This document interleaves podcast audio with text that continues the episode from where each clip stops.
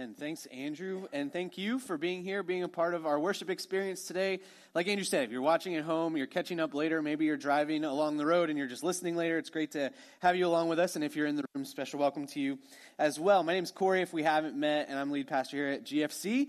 And I'm really excited to continue. This is actually week seven of our series called Soundtracks, which feels like, I feel like we just started it yesterday, but we've gotten seven weeks into this. And I want to give you kind of a little just quick understanding of where we're at, how we got here, what this means if this is your first time joining us or listening to us uh, in this conversation.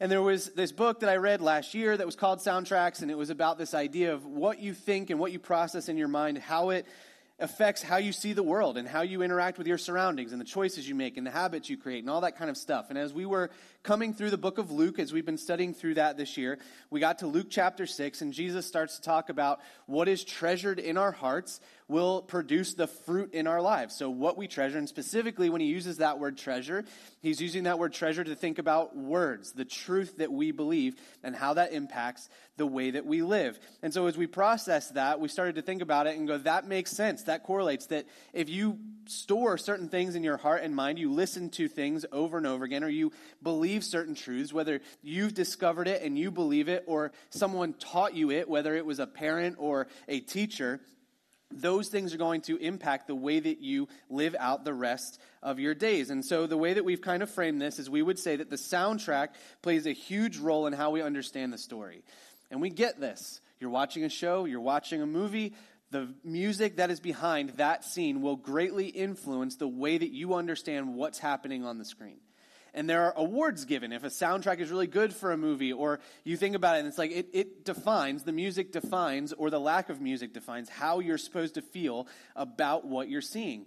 And the same thing is true when we think about our lives. The things that we think over and over and over again are going to change the way that we process what's happening in front of us.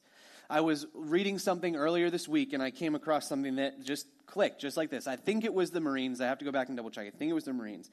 But there was this idea that anytime they would go on a mission and things would go wrong, okay, so they're expecting something. Obviously, they do a lot of recon ahead of time, trying to figure out, be prepared for what's coming. They get into a situation and all of a sudden it's all wrong or it goes sideways or somebody, you know, something bad happens, right? What do they do? And one of the things that they do is they look at each other and they say, full benefit. What does that mean? When they say that to each other, what they're thinking is, this went wrong. There's something to be learned. There's something to grow from. There's something to figure out that's going to be different, but we can move forward in this situation. Now, you and I both know we can get into situations where everything goes wrong and we get stuck on the fact that everything has gone wrong right? This isn't going to work out. It's not going to go the way I thought. I put all this work into it. And if you get into that situation and you're in a life or death situation, things can get real bad real quick and you will disengage. But in this situation, they look at each other and they say, full benefit. How do we figure out how to learn the most and figure out the most in this moment? That's a soundtrack change. That's a way to say, how am I going to observe what's happening and do something good with it instead of moving in a negative direction? And so sometimes that's what we have to do. If we're believing something that's not true, especially about God or about what God says about us, we will interpret situations incorrectly. Where when we understand truth and we believe that, it's going to help us understand the way that God would want us to interpret what's happening around us and what's going on in our lives. And so in Luke 6, Jesus connects that to fruit. He uses the word fruit that what we treasure will produce good or bad fruit in our lives. So we draw the line then to Galatians chapter 5, verses 22 and 23, which says this But the Holy Spirit produces this kind of fruit in our lives love, joy, peace, patience, kindness, goodness, faithfulness, gentleness, and self control. There is no law against these things. we've been taking one a week. And if you could guess what's highlighted there, right, that's what we're going to talk about today is goodness. Now, let me level with you for a minute. That is, of all the words on the screen, goodness is the hardest one to figure out how you're going to preach it. Because we use good for a lot of different things, right? If you have a dog, my guess is you've looked at that dog and said, good boy, right? Or good girl, whatever, right? You, you, we use that. We could also say that that restaurant was really good, or that movie was really good. Or you could say this. If someone asks you, was that good? And you go, yeah, it was good. Or they could ask you, was that good? you go, yeah, that was really good, right? So we use good all over the place. And there's not really a qualification for it. Like we could be good enough or not good enough. There's, it's all over the place in our language. So when we look at that and we go, I think about a few weeks from now, I think about like self control, like that's pretty, you know, like I can get a direction on that pretty quick. But like goodness, trying to figure out, okay, what does this actually mean? So I had to do a little more study and kind of figure out where does this go and, and what does this actually mean when we talk about this idea of goodness? And how do we understand it with our culture and how do we understand it when Paul talks about it in Galatians 5? And so here uh, we're going to dive into this. Here's how we've framed it too, right? I always give us a lie. So if we're if we're not going to do this through the spirit, we're not going to allow the spirit to work through us. We're probably believing a lie. So here's the lie I think we believe when it comes to this idea of being good. If I can be good, I don't have to do good. So now think about this, okay? When I leave, when my wife and I go somewhere, we're going to go on a date, right? And we leave our kids with a babysitter What's the last thing I say to my children? Be good, right? Why do I what do I mean by that? I mean don't do bad things, right? If I come home or we come home and you they tell us you were not obedient, you didn't listen, you didn't do what you're supposed to, you're in trouble, right? So be good. That's what I tell my kids. And so we get sometimes this idea in our minds that, like, if I just be good, I don't actually have to do the good thing. Um, I was like this in middle school and high school. Here's what would happen, right? I never wanted to be the kid who got called into the principal's office or whose parents got called, okay? I knew that was not going to go well for me at home, so I stayed away from that. But I also didn't want to be the kid who doesn't get invited on fun things because they're the person that's going to tell the adults what's going on, okay? So I had to toe this line of like figure out how to like hang out with the kids I wanted to hang out with, but don't actually be the one to like be caught red handed. Okay? So what did that lead me to? Situations where I would be present and seeing what was happening. However, I would not be the one who's actually doing the thing that was wrong. Okay? So I would be kind of there, but I was I was the one who I could always say I had plausible deniability, right? I didn't do it. My best example of this, and I think I may have told this story before, but I'll tell it again really fast when we were, okay, back up. We were in high school, like maybe sophomore year. They stuck us all down in the elementary section of the school because they were building a new high school. So if you've seen Conestoga Christian School, the middle building that is now two stories high used to be only one story high. So they had to build on top of it and build it out. And they put us all on the bottom level of the elementary school in order for us to fit and have our classes. Somehow, some way, don't know how, one of the kids figured out that right above the boys' bathroom door in the hallway, there was a outlet that was kind of open. And if they reached up there and just touched one of the wires, they weren't going to get shocked, but like they could kind of jiggle the wires. Um, the lady whose computer was in the office next to it, it would just shut off. So, some of the kids would wait until this was really bad. They would wait till she was like working on a project and then like wiggle that wire and it would just shut off in the middle and they didn't have autosave in like 2003 or whatever on that kind of computer that she had, right? Did I know this was happening? Yes. Did I have deniability? Yeah, because I couldn't reach the plug. So every other kid that was up there, they, would look at me and go, Who did it? And I was like, Not me. I clearly can't reach this, right? So I would just stay out of it because I couldn't get there, okay? So I learned, right? I could be good or I could just make sure I wasn't the one doing the thing, but I wasn't doing what was good. Okay? Does that make sense to everybody? This is the idea we're talking about. And so when we think about this idea of goodness, there is an activeness or an activity that goes along with if you are if you are having goodness as a fruit of the spirit, that means we're doing something. We're not just staying away from the bad stuff. Okay? I have a couple of passages we're going to talk about today to kind of help us illustrate this. Here's where we're going to go first. We're going to go to Esther. Okay? So if you want to open to Esther, you can go to Esther chapter 4 is where we're going to start. Okay? And if you want to follow along on our website and get all the verses and all the notes on your phone or your tablet, you can scan that QR code, or if you can't see it, it's on the back of your Next Steps card as well. And you can follow along with me there. It's the best way to keep up with where we're going today. So in Esther 4, now let me, let me like lay the groundwork just in case you've not heard this story or you haven't read this story in a while. Um, background is Esther, main character of the story, gets to be a queen, right? There's kind of this beauty pageant thing. She gets chosen by the king, and so she now gets to live in the palace and be one of the queens that were there, or the queen that was there. So she gets to be there, and she has a cousin named Mordecai. And Mordecai's also in government. And there's this other guy named Haman. Okay, so that's you need to know. Esther, Mordecai, Haman. Those are the, kind of the big players you need to know in this story. Haman makes a law that says you have to bow down to him. Mordecai says, Nope, I'm a Jew. I'm not doing that. So therefore, Haman really hates Mordecai. And Haman, what you need to know about him, about him is that he's a really arrogant jerk. That's what you need to know, okay? And he decides that he's going to go to the king, and he says to the king, I will donate a ton of money. He's also a rich, arrogant jerk, okay? I'm going to donate a ton of money and if, you, if I do, I want you to make this law because there are 10,000 people in your kingdom who do not listen to the rules. There were about 10,000 Jews that lived there. He says they're not going to listen to the laws. You don't want them around because they're not going to listen to what you say. So why don't you allow me to make this law and we'll just get rid of them all? And then you won't have to worry about them. They're not a challenge to your kingdom. We can just get rid of them. Okay? So the king says, Well, if there's 10,000 people in my kingdom that I don't want, that, that won't listen to me and won't follow the rules, yeah, that makes sense. Let's get rid of them, okay? So this is where it gets really crazy. Haman actually figures out and he sets a date. And there's a decree. It's, it's a date 11 months ahead of time that they're going to kill all the Jews.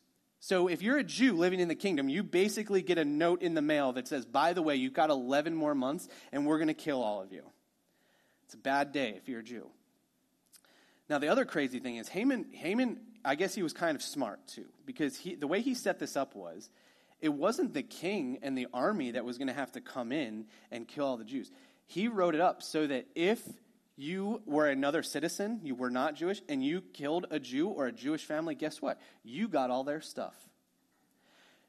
So now it's the kingdom's going to turn all the Jews, and the motivation is well, if I can take out this family that I know has a lot of money, or I really like their house, or whatever, if I take them out, well, now I get their stuff. So this is kind of self motivation, but this is why things get really dark real quick in the first three chapters of Esther. So we're going to pick it up in chapter 4. It says, When Mordecai, in verses 1 and 2, when Mordecai learned about all that had been done, he tore his clothes and put on burlap and ashes and went out into the city, crying with a loud and bitter wail.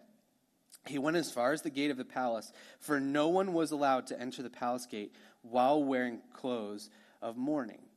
And I've, I've said this before the thing we want to know about this culture at this time, when you were upset, you didn't hide it.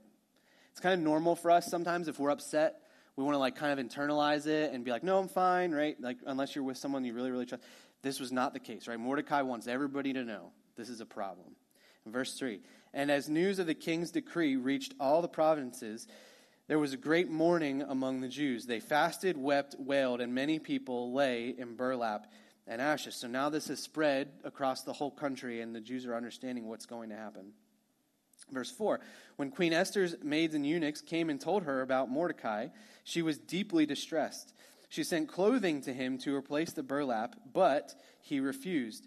Then enter, Esther sent for Hathach, one of the king's eunuchs, who had been appointed as her attendant. She ordered him to go to Mordecai and find out what was troubling him and why he was in mourning.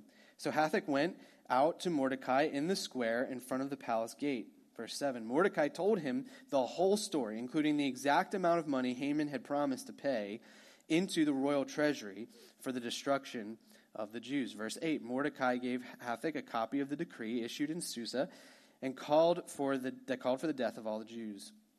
He asked Hathach to show it to Esther and explain the situation to her. He also asked Hathach to direct her to go to the king to beg for mercy and to plead for her people.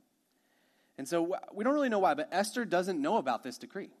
She didn't understand it. She didn't hear about it. She didn't know until she hears about Mordecai. And then she kind of digs in and goes, okay, what's going on? And she's got this exchange going back and forth and figuring out. And Mordecai finally goes, Esther, you have to do something. Like, you've got the inside track. You know the king that made this decree. You have to go and you have to help. Verses 9 and 10. Simply, Hathach returned to Esther with Mordecai's message. Then Esther told Hathach to go back and relay this message to Mordecai. Verses 11 and 12. All the king's officials and even the people in the provinces know that anyone who appears before the king in his inner court without being invited is doomed to die unless the king holds out his gold scepter. And the king has not called for me to come to him for 30 days. So Hathach gave Esther's message to Mordecai.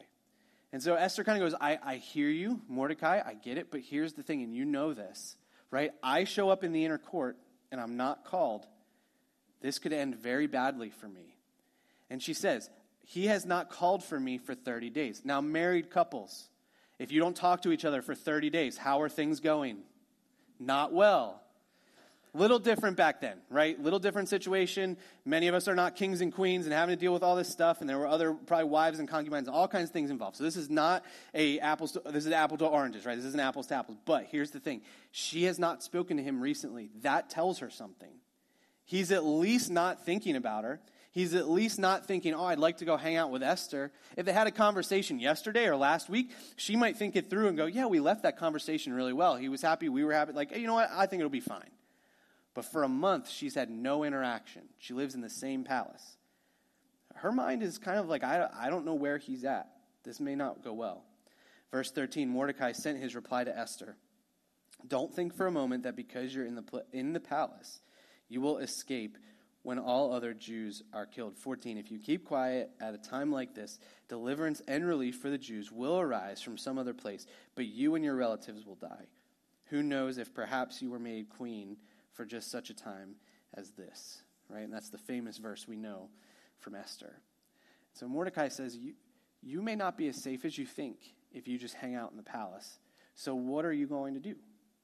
Are you willing to kind of take the risk in order to help other people? And so here's, here's the first thing I want us to understand about goodness goodness aggressively pursues good for others. So Esther has this choice. She can keep her mouth shut. She can maybe just kind of hide in the palace. She didn't even know about the decree, right? She, she, she might be good just hanging out where she is.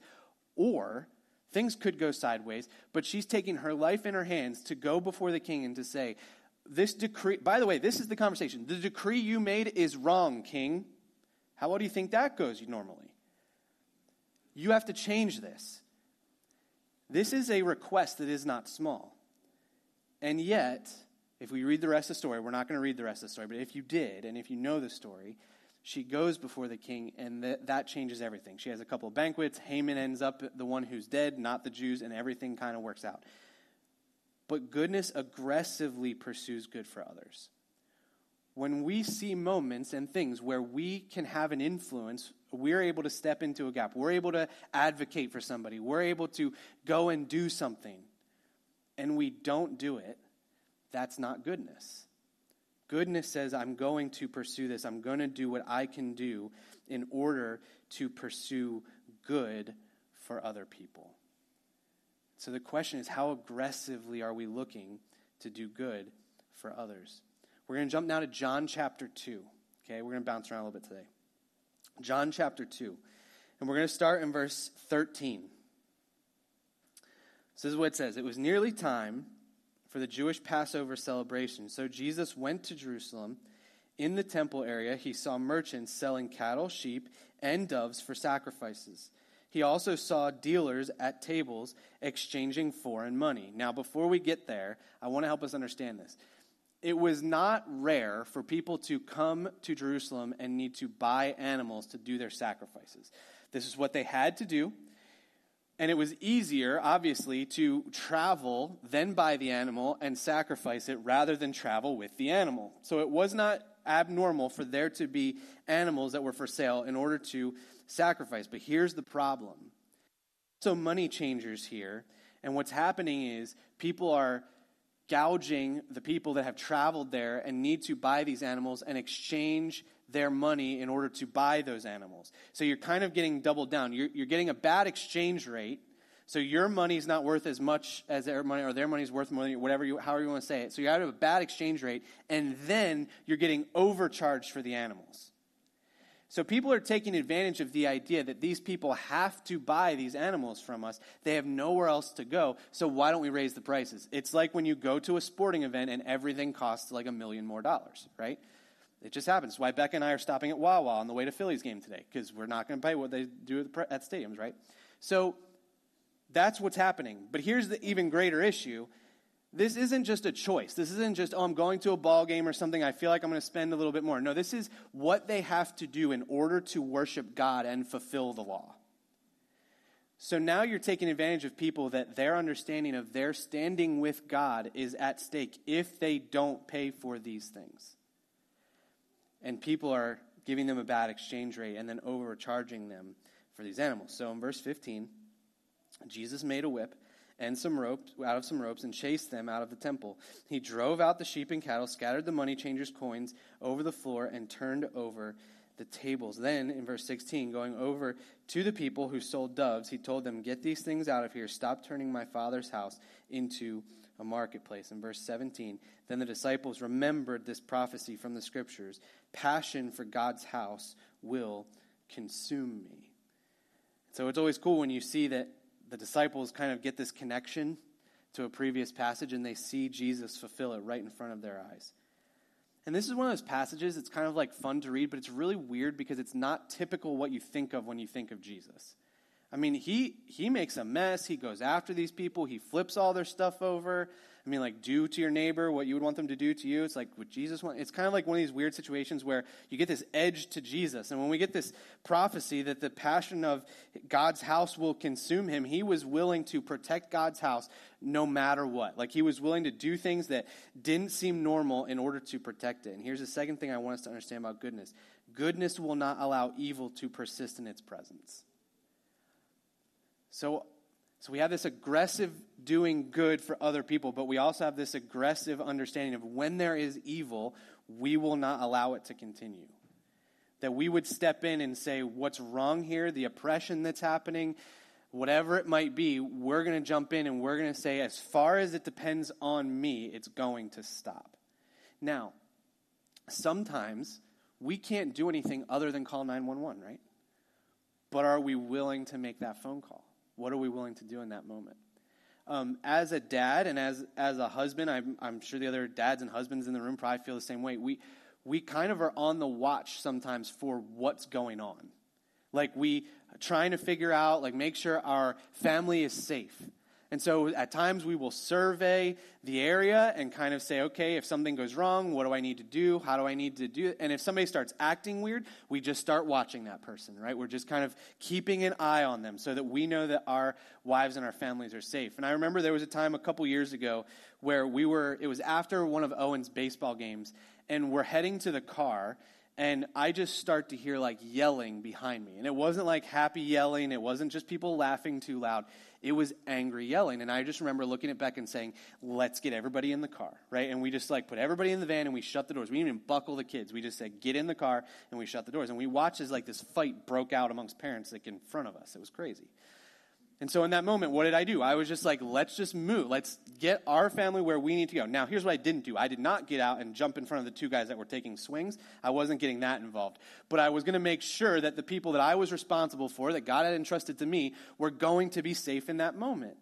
And so, as far as it depended on me, we made sure that. And then afterward, I texted one of the people that was the commissioner, like, what do we need to do? Do we know about this? Have the right people been called so we can make sure this doesn't happen again?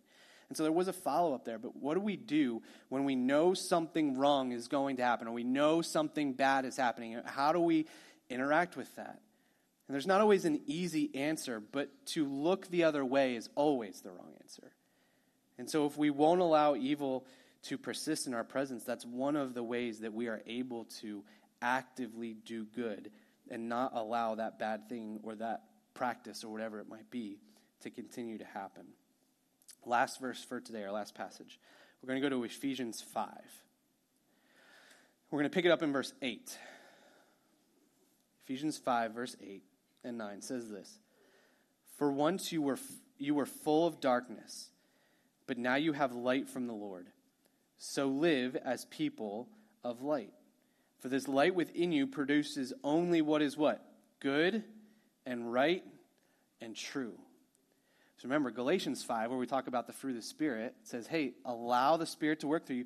These are the things that are going to happen. It says, if you have the Holy Spirit, you've got this light in you. And that light produces what is good. That's our word, right? Good and right and true. Verses 10 through 12.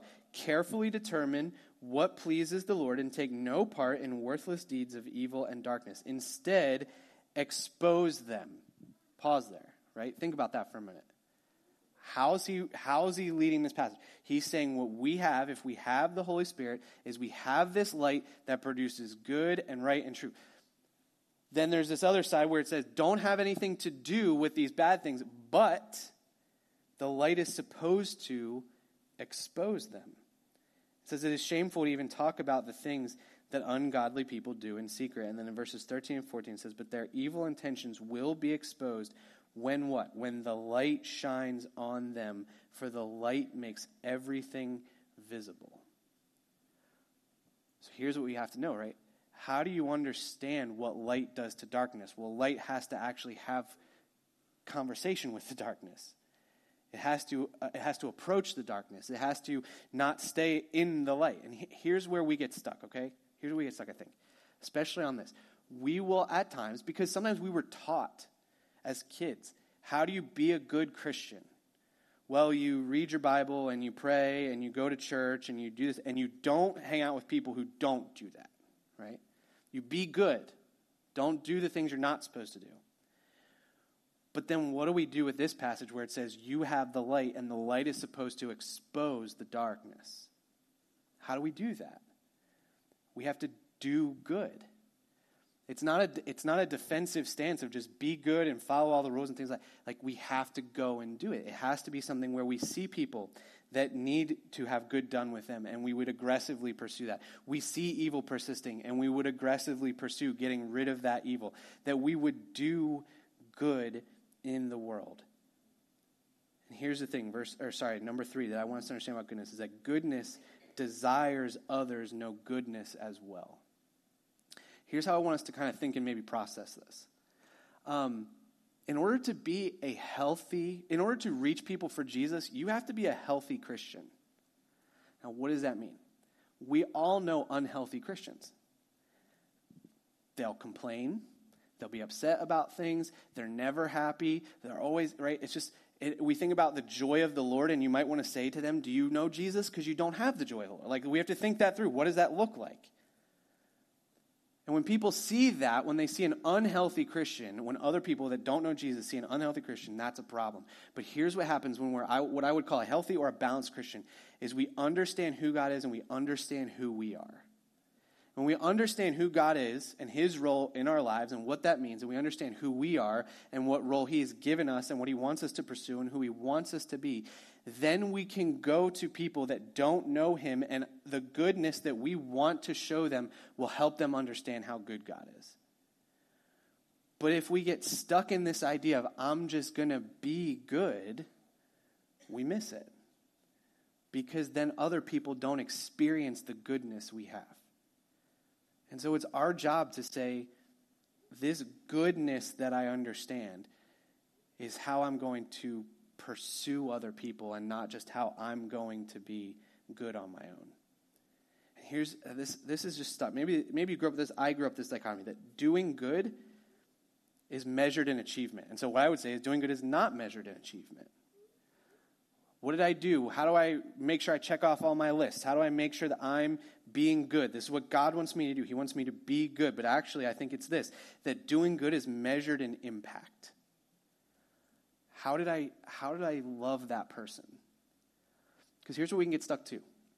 You could set a goal, or I could set a goal and say, I want to lead five people to Jesus this year, right? That would be great and amazing. But what happens when you have 30 gospel conversations with some with people and no one says yes? What do we start to think if our soundtrack is I need to be good? I'm not good. I didn't do what I was what I wanted to do. I didn't achieve it. I must not be a good follower of Jesus. I must not be good at this. I must not be, right? We start to think that way. But what was the impact of all those conversations? Yes, five people didn't necessarily decide to follow Jesus, but 30 people now know what it means to make that decision and how to do it. That's an impact. And so we can't always measure it and say, I'm going to see results or I'm going to do the thing, I'm going to check off the box. But am I pursuing that goodness? Am I trying to make an impact? Am I trying to make sure that as far as it depends on me, that people are going to see good done and that I'm going to get rid of the evil when I see it? So here's a reminder, right? Here was our lie. If I can be good, I don't have to do good. But here's the truth I prove what I believe when I do what is good. So if we believe good needs to be done, do we do it? Because if not, then I'm not proving what I believe. I'm just giving lip service to what I'm supposed to believe. And so if we think this, if we say, I prove what I believe when I do it is good, if we see what needs to be done and we understand it as the good that needs to be done, but we're not willing to do it, we don't really believe that it's good or that that's what goodness looks like. And here's the cool thing I want us to understand about this is that the biblical understanding of goodness is a form of excellence. If you think back to Genesis, when God's creating the world, what does he say? Created it and it was good. The first time he says it's not good is when man is by himself. So, guess what, ladies? You're the fulfillment of excellence and goodness, okay? You can say that. Because God says Adam needs a partner. So, Adam comes along, or Eve comes along. But when he says that, it's, it's not this empty, it's not like God looked at it and went, that's good enough. That's pretty good. I'll keep it, right? No, it's this excellence, this idea that, that this was goodness fulfilled. And so when we do this, it's a form of excellence. Nobody says, I'm just going to keep my hands clean and says that's excellence. Right? There's an activity to it, there's a pursuit of what we need to do. And that's when we pursue something, is when we create excellence. Um, I have a picture I'm going to put up, and or, um, Patrick's going to put up, not me. Um, we're going to put up on the screen, and I'm not going to give you any context. I want to see just by the picture if you know who she is. Okay, and if, if you do, you can tell me. All right, Patrick, you can go ahead and put the put the picture up. Does anyone know who that is? Okay, great. This is going perfectly. All right, so here's the person. Here's the point. This woman's name is Miep Gies. Now, does anyone know who that is now? I got a handful. Yeah. Miep Gies, if you don't know the story, okay, she was one of the most instrumental individuals who hid the Frank family during World War II. So she was, there's a, by the way, there's a series out. Becca and I just watched it. That's why this is fresh in my head. It's on Disney Plus. It's called A Small Light, okay? Worth watching. Really good, okay? So we were watching this, and I started doing some research, and I was like, how true is this? And they were actually really, really true to the regular story, okay? So here's what her role was uh, Anne Frank's dad was her boss. And when uh, Anne Frank's older sister got called to go to a work camp, Anne Frank's dad comes to Miep, I know, weird name, and says, Will you help us? Will you hide us? And she said, Yes. And she goes down this two year path of providing resources and getting food and making sure that they're protected.